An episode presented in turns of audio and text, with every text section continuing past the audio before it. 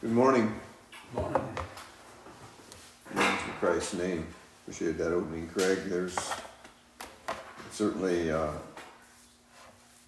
helps us during difficult times to remember that we were made to live forever, and by the grace of Christ we can.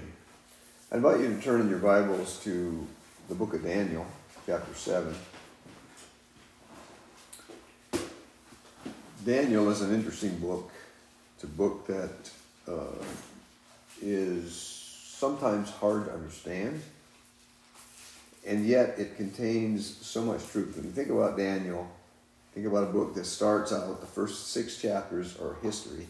Daniel tells his story of how he was taken from Babylon, or taken from Jerusalem to Babylon, basically, and other young men with him, and some of the things that they encountered, including Meshach and, and Abednego, and all the Meshach, Shadrach, and Abednego, and the things that they faced and then in chapter 7, he starts talking about visions.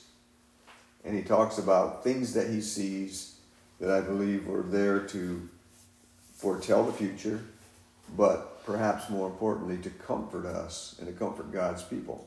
That goes back to what Craig said. In dark times, we look for comfort. And God gave Daniel comfort for his people. This was written around 530 BC, so a little over 500 years before the arrival of Christ, and yet Daniel was looking forward to his coming as well.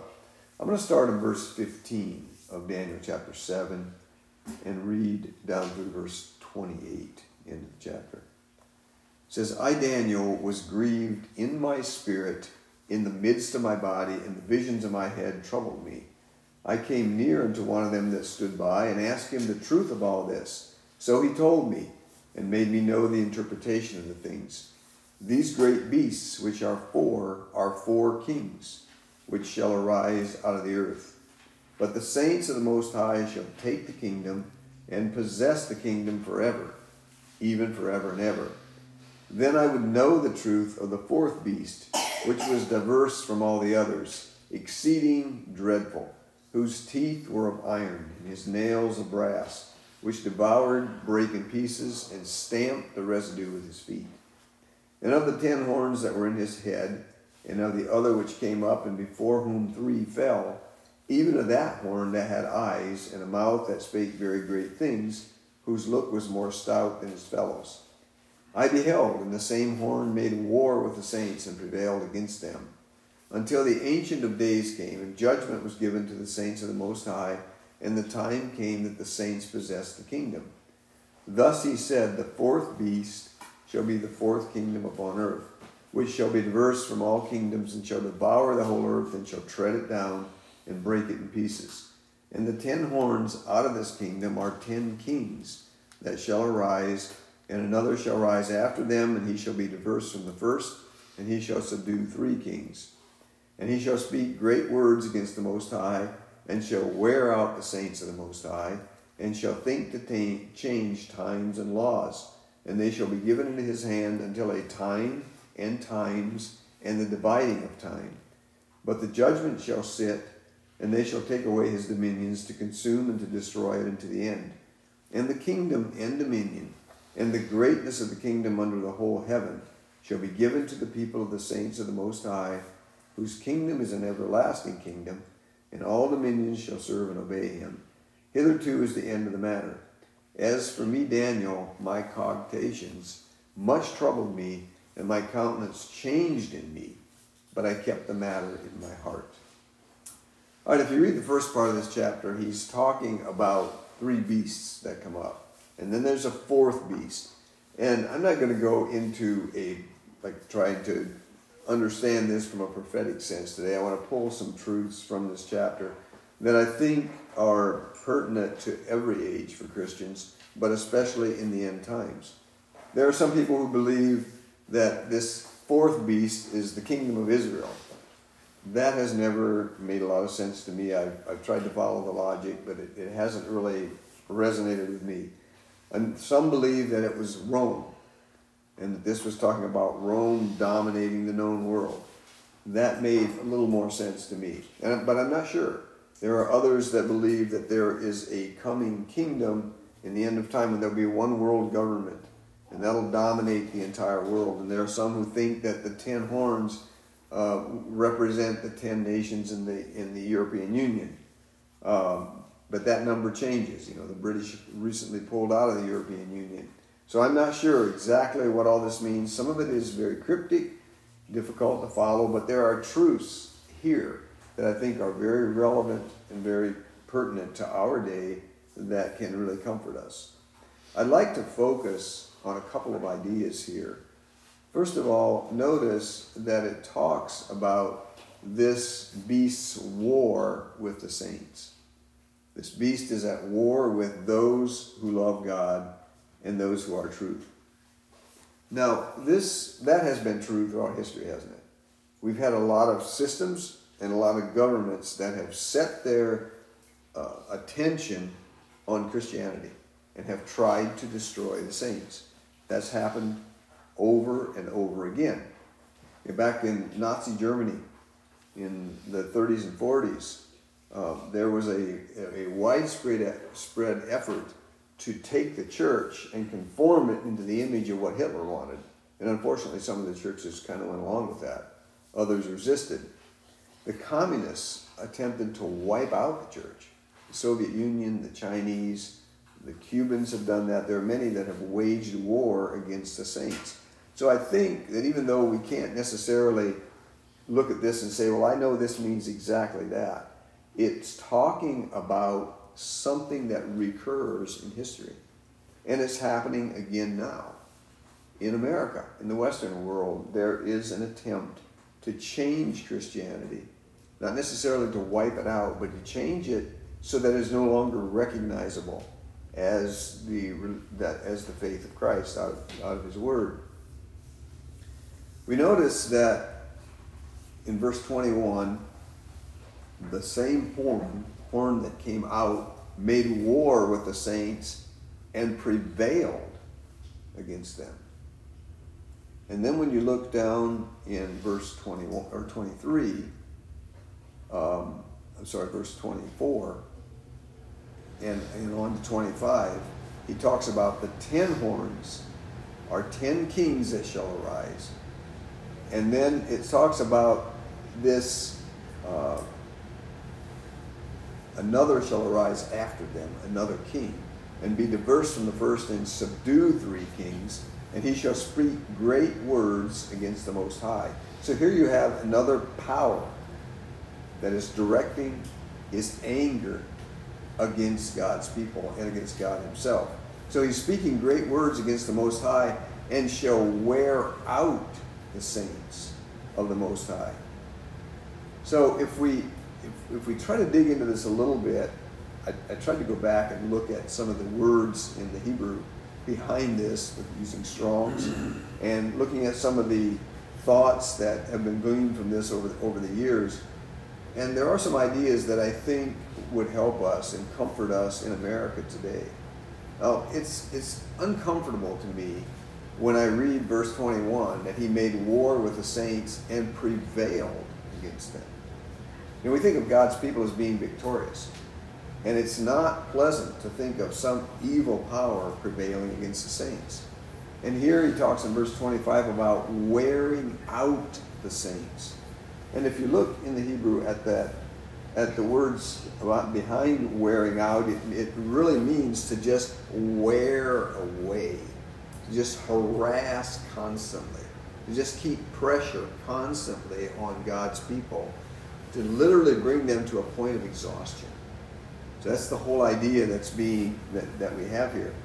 And if you if you think about the world that we live in, and if you think about governments and powers that have attempted to overcome God's people, isn't that the tactic that they use? There's like this constant harassment and pressure. And we, we feel it today. I mean, there's, there's always this push to force us to let go of those things that we believe are true and to adopt something else that is a compromise to that truth. And it's just there. It just continues to be there. You know, I think a lot of us had some hopes that with the midterm elections here in the United States, that there'd be some easing of that for a while. But that kind of fizzled out. And I'm not sure what all's going on when I see how the votes are counted in some of the Democratic areas, I wonder really what's happening because it seems like there's a lot of vote counting, and then all of a sudden, when they get to all these absentee ballots that come pouring in, the voting slows way down, and it always swings to the left, slowly but surely, until there's just enough so that the, the left candidate wins, and then the voting stops. And I, I'm, I'm, becoming more and more suspicious as time goes on that that's not all on the up and up. But regardless of whether it is or it isn't, this is part of, I think, Satan's attempts to wear out the saints. If you look at uh, what he says, the this person, this king, speaks words against the Most High. He wears out the saints of the Most High, and he thinks to change times and laws. So if you look at the Hebrew behind the word times, it's again one of those words that was borrowed from the Babylonians and the Chaldeans. It's Zaman, and it means a set time or season. So, what does that mean? What is a set time or season? And he thinks to change times and laws. Well, if you think about what's going on today, one of the things that is being done is the the natural order of God's creation is under assault. I was thinking, for example, I was, I was thinking of, of, an example that I, I read about just recently, and I heard about just recently. And that was of a young girl, I think her name uh, is Chloe, what's her last name? I think I have, I have my notes here. Chloe Cole. She was talking, she was on the news. She's 18 years old, and she was talking about her experience. When she was uh, about 13, she was going through some really troubled times with her family. Some things were happening in her family and with her. And she decided that she wanted to be a boy. And so she went to her parents with this request. And while her parents wanted to accommodate and to help. So they went to the medical field. And by the time she was 15, this young girl was undergoing a double mastectomy. And then they gave her testosterone treatments. And then she realized, with a little time, she's now 18, she realized that this is all a farce I am a girl. I've always been a girl. I always will be a girl. But here you have, you know, and she, she was talking about this, she was crying about it, saying, I can never breastfeed my children because I had a double second. It's doubtful that I can ever have children because of the effects of the testosterone on, on my reproductive system. So that's a tragedy. She's suing, fortunately, she's, she's filing a multi million dollar lawsuit against the doctors who performed this, and I hope she wins. I hope she puts them out of business because this kind of nonsense has to end at some point. But this is a what I was thinking about was was what is happening today with our children in America. You know, there is a season and a time in the lives of children when they should be innocent. And I remember as a child growing up, I remember the days when you could drive through any small town and it was, you know, nearing dusk maybe, and the town would be full of children just out playing out along the streets. You had to be careful. You can run over one of them. They'd be by the streets. They'd be, you know, they'd be in the playgrounds. And then at some point you hear mom and dad say, Johnny, Susie, it's time to come home. And then, you know, they gradually start filtering to their homes. Nobody worried about what happened to these children that day. Sometimes the parents didn't know where they were for a while because everybody felt pretty safe. And children could be children. They worried about things children are supposed to worry about. You know, they worried about the little things. They, they were growing up. But what do we have today? We have a, a, a an attempt to usurp that time in the development of children. Now children have to be, they, they, have to cower inside their house, so they have to be really careful. They have to be taught. And we had, of course, to be careful too. There were people that did evil things to children back then too, but not nearly as much. Children today have to be cognizant of all the different threats that could be directed at them. And now, in, in addition to that, they're supposed to decide what their gender should be, and they're, they're confronted with all of this nonsense that corrupts their childhood changing the times. The whole idea of God's universe being, you know, one of, the, one of the truths that we can pull from Ecclesiastes, even though Ecclesiastes was written, I believe, to show what the world would be like if God weren't in the equation. Yet, one of the things that he talks about there is that to everything there's a time. God uses phases and changes in, in nature and in humans to develop people and things, there's an attempt to overturn that. And it's a strong attempt. So when you when you look at laws, again, if you go back to the Hebrew, he's, he's speaking of God's laws. There's an attempt to change morality. The things that were once viewed as right are now considered wrong. We heard, uh, my wife and I were listening to Governor Newsom in California talk about how proud he is that while much of the, the rest of the nation, many states have taken a stance against abortion, in California they are allowing women full freedom. And they had a referendum and pretty much removed all restrictions on abortion. And how proud he is of that. Another wonderful thing, the advances that they're making in the state of California. So if you go to California today or many places in the United States and you talk about God's moral law, you are seen as a hateful bigot who should be silenced because you're dangerous.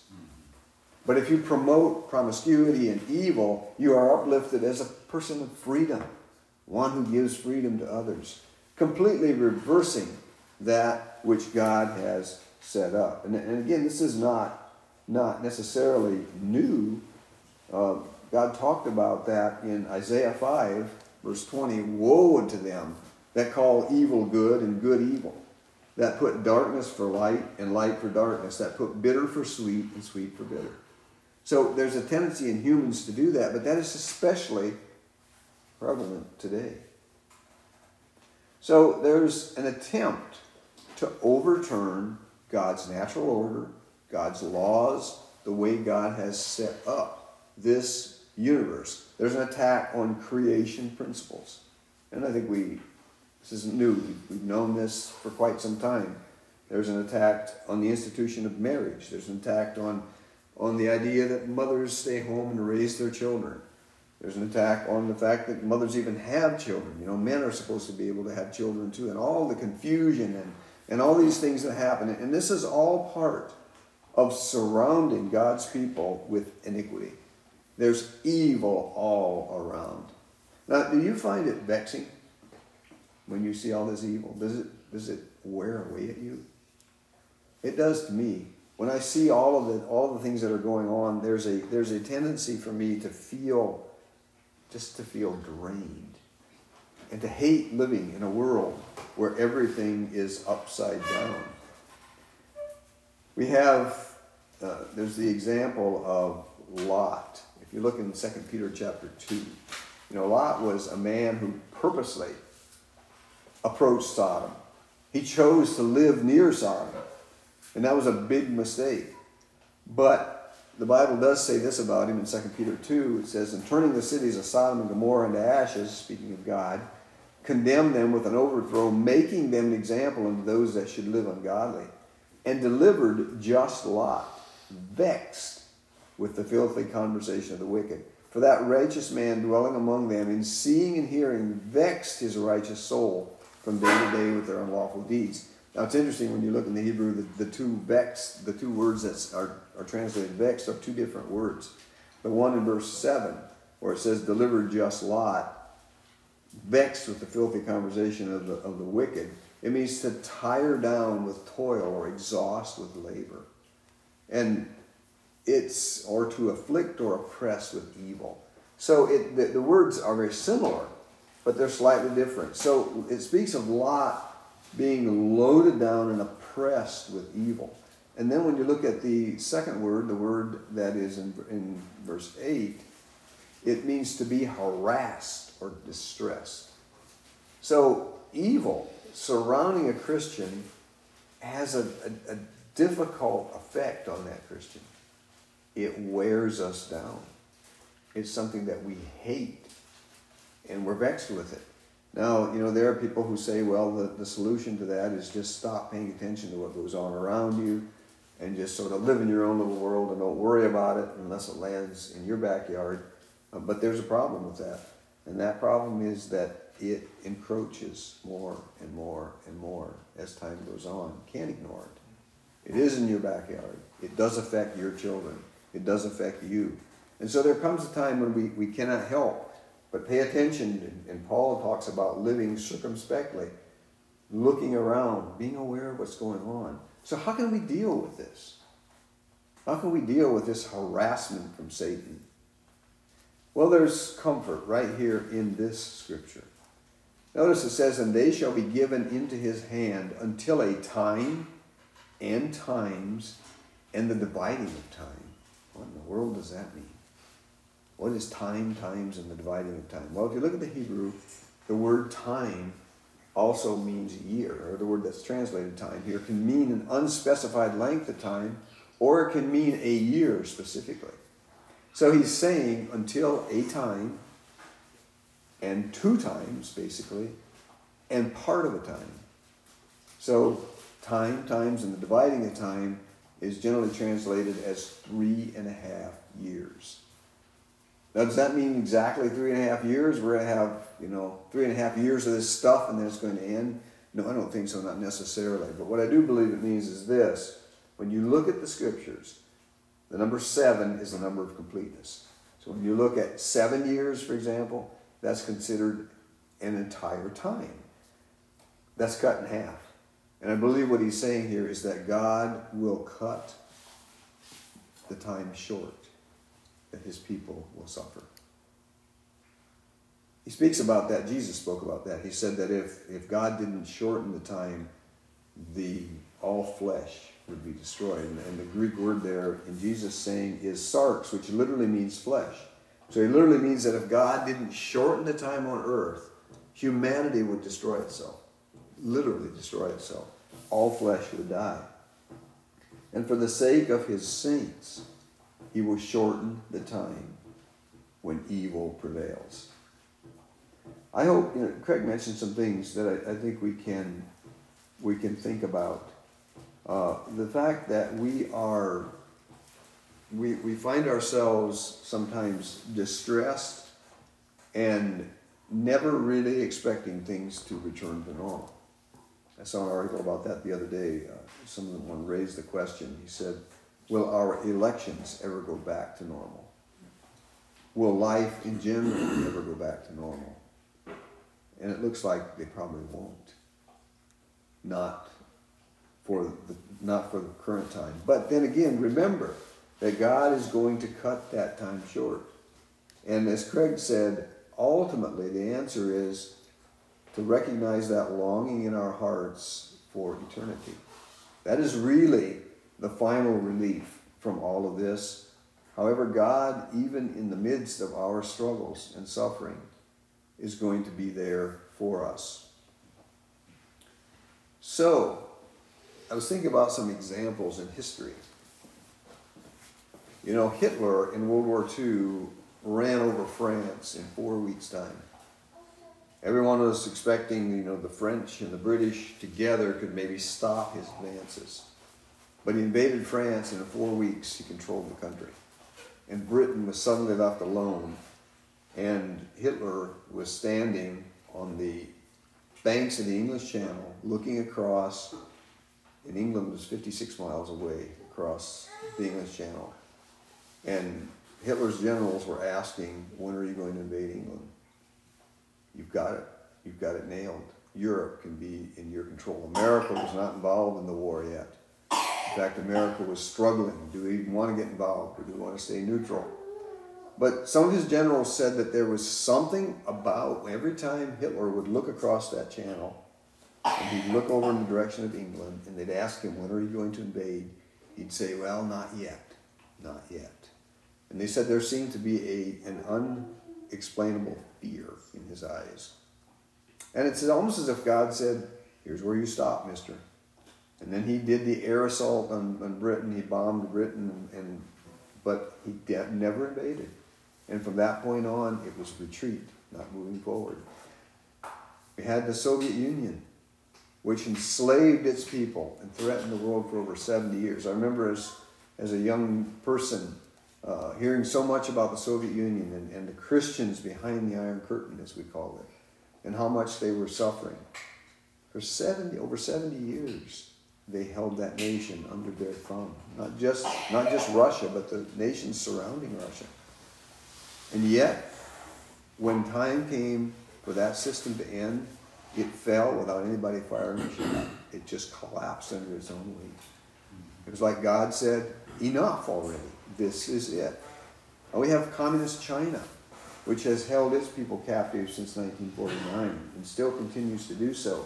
But what you see in China today, even as China is expanding and seems to be asserting itself more and is flexing its muscles and threatening, at the same time, what's happening inside of China?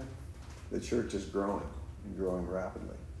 And God is going to destroy the Chinese communists from the inside out, I believe. So he does. He says, Enough. This is enough. You are not going to vex my people anymore. So, what can we do in the meantime? How can we be faithful and overcome? Well, my wife reminded me of something the other day, and she talked about prayer. And I told her, I said, I know, I know, I know we should pray, but I said, sometimes I get tired of praying. I said, it feels like you have to beg and beg and beg in order for God to do anything. Why? You know, my children don't have to stand and beg me for things I give them. But I knew even as she, as I told her that, that she was right. It tells us in Luke 18 that men ought always to pray and not to faint. And I'm going to, read that a passage, one, verses 1 through 7 in Luke 18. It says, and he's speaking of Jesus, and he spake a parable unto them to this end, that men ought always to pray and not to faint. And if you look at the, the Greek word there for faint, it means to, to just give up. Saying, there was in a city a judge which feared not God, neither regarded man. And there was a widow in that city, and she came unto him, saying, Avenge me of mine adversary. And he would not for a while. But afterward he said within himself, Though I fear not God, nor regard man, yet because this widow troubleth me, I will avenge her, lest by her continual coming she weary me. And the Lord said, Hear what the unjust judge saith. And shall not God avenge his own elect, which cried day and night unto him, though he bear along with them? I always thought this was an interesting parable. And it, notice that he talks in this specific incident, when he's talking about praying, he's not just, he's not saying, he's not talking about prayer where God supplies our daily needs or even that God would bring men to Christ or that God would advance the church. He's praying for vengeance on the enemies of the church. And you know, we, we look at that and we say, well, that's kind of different. What you know, why is it that Paul talks about pouring hot coals of fire on men's heads by being kind to them, loving your enemy, and turning the other cheek? But here he's talking about praying for vengeance. And in that passage that where Paul talks about it, he says, Vengeance is mine, saith the Lord, I will repay. Yet here he says we should cry out for vengeance. What's the difference? Well, I believe he's saying that when it comes to God's people, and when it comes to those forces that work against God's people and to destroy God's people, we need to pray and remind God, God, it's time to bring judgment and vengeance to these people. It's time to end this. And by doing that, by crying out to Him, it makes a difference. It says, How long will God allow these people to keep tormenting His saints when His saints are continually crying out to Him and saying, God, when is this going to end? If you look in the book of Revelation, even the martyred saints says that are under the altar are crying out, How long, O Lord? How long? How much longer are you going to allow this evil to continue? And that takes us back to the three and a half years. God finally says, Enough. This is stopping right here and right now. And it's often very dramatic. The end for those, for those systems often is very quick and dramatic. And it, was, it was for the Soviet Union, it was for Adolf Hitler, it was for many others who, for many years, tormented and pestered. And, and when the end came, it came quickly and dramatically. And so I really think we should pray. I think we should cry out to God and ask Him to bring judgment and vengeance on those who are working to destroy innocent lives and to corrupt innocent lives. And God will hear. God will hear and He will act. Secondly, we need to watch. If you look in Mark 13, verses 32 to 37, he says, But of that day and that hour knoweth no man, know not the angels which are in heaven, neither the Son, but the Father. Take ye heed, watch and pray, for ye know not when the time is. For the Son of Man is as a man taking a far journey, who left his house and gave authority to his servants, and to every man his work, and commanded the porter to watch. Watch ye therefore, for ye know not when the master of the house cometh at even, or at midnight, or at the cock crowing, or in the morning, lest coming suddenly he find you sleeping. And what I say unto you, I say unto all, watch. Now, if you look at the Greek behind that word watch, it means to take heed, lest through remission and indulgence some destructive calamity suddenly overtake one. I was thinking about um, about a, a group of soldiers in the military who are camp for the night or they're on some kind of operation and, and they're resting and waiting for something, they don't just haphazardly sit out there and wait, do they? They have they're vigilant. They have someone on guard duty. They have someone watching and making sure that some calamity is not going to overtake them. And so he's saying that as we await the coming of the Lord, we should be diligent because if we get haphazard, and we forget that He's returning. We may find ourselves destroyed because we lapse into the arms of the enemy and we become one of the enemy. And then suddenly Jesus returns and says, I don't even know who you are. And he casts us out. So he's saying, Watch. So that's something that we should do. I think it was in Matthew 23 where Jesus said, When you see these things coming on the earth, Lift up your heads, for your redemption draweth nigh. So that means shift your focus upward and be waiting and watching for his return. And that's something that we can do and we should do. Yes, we should be aware of what's going on on earth. And I'm not one of those people who promotes at all that we should bury our heads in the sand and pretend that this that this catastrophic thing is not happening to our nation. But at the same time, that shouldn't be our primary focus. Our focus should be up here, knowing that Jesus is going to return and come quickly. Thirdly, we should endure hardness. 2 Timothy chapter 2, verses 1 to 4. Thou therefore, my son, be strong in the grace that is in Christ Jesus. And the things that thou hast heard of me among many witnesses, the same commit thou to faithful men, who shall be able to teach others also. Thou therefore endure hardness as a good soldier of Jesus Christ. No man that warreth entangleth himself with the affairs of his life, that he may please him with hath chosen him to be a soldier. So, you know, we had Veterans Day on, on Friday, and, and when that happens, we remember with gratitude those who have served and have given their lives to help preserve freedom. But those men have to endure hardness. It's not easy to be a soldier. You have to endure you have to put up with a lot of inconveniences and difficulties. And sometimes as Christians, that's something we stumble at. Enduring hardness is not easy. I've, I've said it this way, and I, I believe this to be true that in this world, our comfort is not God's priority. He doesn't care so much whether we're comfortable or not. He loves us and He wants to give us good things. But our comfort is not His priority. Now, it will be in eternity. He's going to dote on his bride in eternity. He's going to make sure she's comfortable and happy. But right now, that is not his priority and his focus. So we have to endure hardness. What does it mean to endure hardness? Well, it means that sometimes you have to put up with something that you don't like to put up with and you have to keep on keeping on. If you ever known one of those people who every time something goes wrong, they quickly say, Well, what did I do wrong? I need to adjust course. And sometimes you have to.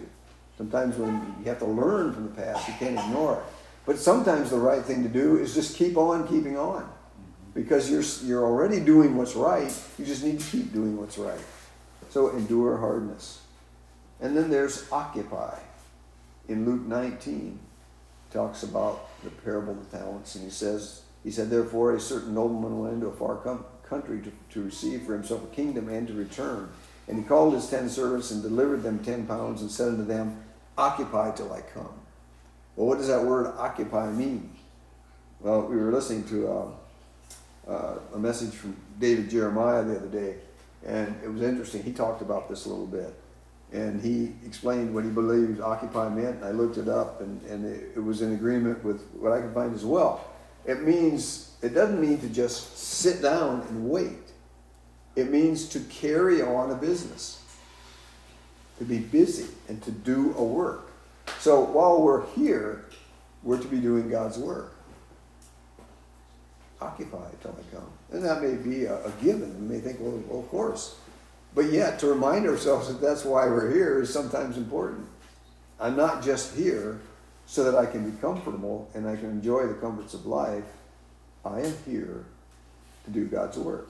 And that will help me make it through the night, so to speak, staying busy, doing the work that God has given me. And then there's the concept of comforting one another. If you look in 1 Thessalonians 4, he talks about the return of Christ and he talks about how Jesus is going to come and he's going to bring his saints with him and he's going to blow the trumpet. And all the, the people who are the Christians who have passed will rise and then we won't precede them. In fact, I think we'll follow them. They will rise and go up first and then we'll go up with them and we'll catch up together with them in the air. Meet the Lord in the air. And then he says, Wherefore comfort one another with these words. Remind each other that you're going to be caught up someday and pulled up to heaven. And we don't know when it's going to be. It could be any time. It could be this afternoon. It could be this morning. We're going to be taken up to heaven. And in 1 Thessalonians 5, the next chapter, Paul also says, Wherefore comfort yourselves together and edify one another, even as also you do. So comfort each other. That's one of the things, you know, Christians are sometimes really good at at snapping at each other, but we should also comfort one another. We should spend time encouraging each other. And I think this, this means in, in everyday life. You know, if my brother gets a promotion at work, do I take the time to tell him, good job, congratulations? I'm really glad you did that. Because when you succeed, we all succeed. But sometimes, you know, Satan tries to make us petty and say, well, I, oh, you did this, I wish I could do that, you know. But what he really wants us to do is to comfort one another in various ways. And finally, neglect not the assembling of yourselves together. Talks about this in Hebrews 10. Let us consider one another to provoke into love and good works, not forsaking the assembling of ourselves together, as a manner of some is, but exhorting one another, and so much more as you see the day approaching. So I'm going to close with that. There will be other ways as well, I'm sure. But I just want to remind us that even though we are in a world that vexes us, a world that is completely out of sync with our values and what we know to be truth, it's not going to be forever. God's going to cut the time short. But while it is happening, let's take advantage of what God has given us so that it's not just a time when we crouch in our foxholes and cover our ears and our heads and wait till the battle's over, but that we actually rise up and we fight back until Christ returns and takes us home. Shall we pray? Father, we thank you for the promise in your word that you're going to shorten the reign of evil. It's not going to last forever. We feel sometimes, Lord, like we're in a situation where we're just vexed, like, like Lot was in Sodom. But we know that that vexation ended for Lot because Sodom was destroyed. And we know that the evil systems that are propped up by Satan himself are also going to be destroyed. So we can take comfort. And I pray that you'd help us to take comfort and help us to be Christians that encourage and comfort one another, that do the work of God, and that move forward until the day when you return. We invite you to come, Lord. Come quickly and take us home. We thank you in Jesus' name. Amen.